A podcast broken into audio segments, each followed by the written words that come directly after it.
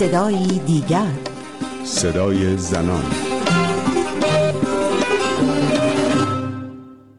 جنگ در غزه یک ماه شد و اونچه جز عدد روزها بالا رفت آمار ها و راکت های ریخته شده بر خاک بود و زنان آواره و کودکان قربانی. با من رویا کریمی مشت همراه باشید تا این بار به سراغ جنگ بریم. پدیده مردانه که قربانیانش بیش از همه زنانند. Hey, so this is from Gaza.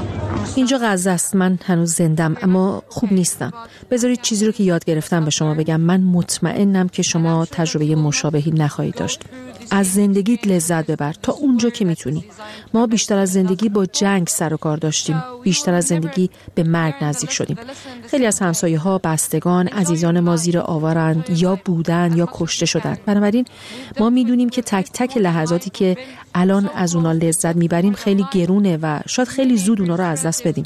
پس تا اونجا که می‌تونیم از زندگی لذت ببریم از افراد و دوستان خودمون لذت ببریم. چون ممکنه در یک لحظه همه چیز رو از دست بدیم. Enjoy the people and friends around you. You might lose anything and everything anytime. صدای بیسان رو شنیدید. زن جوانی که بر روی خاک داغ غزه ایستاده.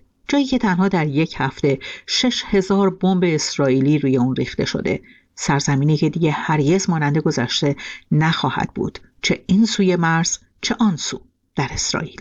از اون ساعت 6 و 28 دقیقه روز شنبه 15 متر که حمله حماس به اسرائیل آغاز شد هر ناظر بیطرفی و این هزاران خبرنگار خارجی از جمله من که در اینجا هستیم با چشم خودمون می‌بینیم که به هیچ وجه زندگی عادی در اینجا جریان نداره. کاملا زندگی در زیر حملات راکتی در زیر فشارهای سخت در حالی که تقریبا نیم میلیون نفر از مردم اسرائیل هم آواره شدن و معلوم نیست که کی به خانه های خودشون باز میگردن. حالا ممکنه که فعلا جریان آب برقرار باشه اما هنوز سختی های بسیاری در تامین معیشت زندگی در مورد آینده خودشون و فرزندانشون با اونها روبرو هستن. در هر حال وضعیت کاملا جنگی برقراره و جنگ در هر حالتی بر هر دو طرف بحران سختی ایجاد می‌کنه و سختی های موجود رو هم بیشتر خواهد کرد. نه در اسرائیل به هیچ وجه وضعیت لازم فرنوش رام صدای آشنای این روزهای رادیو فردا از وضعیت جنگی در داخل اسرائیل می‌گفت جایی که بیش از سی ساله به عنوان خبرنگار در اونجا فعالیت می‌کنه. پژوهشگران فمینیستی چون سینیتا انلو نشون دادن که امنیتی شدن فضا و نظامیگری زندگی زنان و دیگر اقلیت‌های جنسی و جنسیتی رو متفاوت از مردان تحت تاثیر قرار میده و پرداختن به موضوعاتی چون امنیت انسانی، حقوق بشر و برابری جنسیتی رو از اولویت جنبش ها خارج می‌کنه و ارزش های مرد سالارانه رو تثبیت می‌کنه. در این شرایط آدم ها مخصوصا قربانیان جنگ بیشتر از همیشه اعدادی هستند که هر روز افزایش پیدا می کنند اما کمتر کسی به کیفیت زندگی، مرگ و آوارگی آنها که زنده موندن توجه می‌کنه. منصوره حسینی یگانه روزنامه‌نگار ساکن لندن در مورد تفاوت وضعیت زنان جنگ زده در نوار غزه با سایر نقاط درگیر جنگ در جهان اینطور میگه که وقتی که در خصوص زنان غزه صحبت میشه ما فقط وقتی اسم اینها رو میشنویم و اینها حضور پیدا می‌کنن که قرار باشه یک آماری از کشته شدن اینها ارائه بشه یا اینکه تصویری ارائه بدن به جهان. مبنی بر اینکه اینها مادران و همسرانی هستن داغ دیده در وضعیت های بسیار ناراحت کننده ای که دارن عزاداری می‌کنن و آواره شدن. اما شما ببین اجلاس اضطراری سران کشورهای عضو سازمان همکاری اسلامی توی ریاض عربستان برگزار شده. اما حتی یک زن به عنوان نمونه حضور نداشته. یعنی وقتی می‌خوان در خصوص آمار صحبت بکنن زنان غزه به لحاظ آماری به کارشون میان. میان در خصوصشون حرف می‌زنن در خصوص ظلمی که بهشون میره حرف می‌زنن. ولی وقتی که پای تصمیم گیری وسط میاد وقتی که پای این وسط میاد که وقتی این جنگ تموم شد بعدش چه باید کرد؟ اونجا دیگه ما اصلا نمی‌بینیم که حرفی از زنان غزه زده بشه. دیگه ما نمی‌بینیم که بیان و بگن بعد از اینکه این جنگ تموم شد حالا چه بر این زنان در غزه خواهد اومد. با قوانینی که بیشتر اونها به نفع زنان در غزه نیست. بر اساس آماری که سازمان ملل سه روز پیش روز نهم نوامبر منتشر کرده در طول درگیری ها میان گروه افراطی حماس و اسرائیل 7330 زن و کودک کشته شدند. 788800 زن و دختر آواره شدند و 2023 زن بیوه شدند و سرپرستی خانواده رو بر عهده گرفتند. در همین حال پنجاه هزار زن باردار در غزه وجود دارند که پیش بینی میشه 5500 نفر از اونها تا ماه آینده وضع حمل کنند. این آمار در حالی منتشر شده که تنها در روز جمعه به دلیل قطع برق بیمارستان شفا در غزه 39 نوزادی که در دستگاه نگهداری می شدند به دلیل تامین نشدن اکسیژن مورد نیازشون کشته شدند.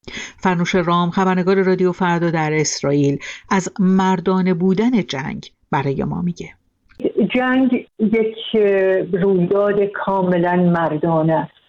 حتی در کشورهایی که مثل اسرائیل که زنان جزو ارتش هستند و موظف به خدمت سربازی در نظام هستند در این جنگ بار دیگه ما می‌بینیم که جنگ کاملا یک امر مردان است و زنان تقریبا در حاشیه این مسائل قرار گرفتن. از لحظات نخست یورش گروه افراطی حماس به اسرائیل دیدیم که این زنان بسیاری بودند که در خانه های خودشون کشته شدن مورد تجاوز جنسی قرار گرفتن. نیروهای حماس گروه های از زنان رو در خانه های خودشون حتی اگر باردار بودن شکم های اونها رو پاره کردن جنین ها رو بیرون آوردن و جنین ها رو هم کشتن. شمار زیادی از زنان و دختران رو هم از خانه ها و کلیسا و هم از اون جشن و فستیوال رقص و آوازی که در جنوب اسرائیل در منطقه رئیم برقرار بود بردن با خودشون دزدیدن و در همون حال که داشتن اینها رو به سوی غزه می بردند در فیلم هایی که در شبکه های اجتماعی منتشر شده بود همگان دیدند که با خشونتترین وضع با این زنان و دختران برخورد می‌کنن به اونها تجاوز می‌کنن.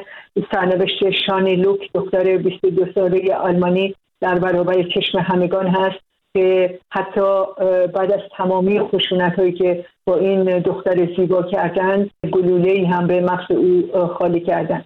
الان در میان روبوده شدگان.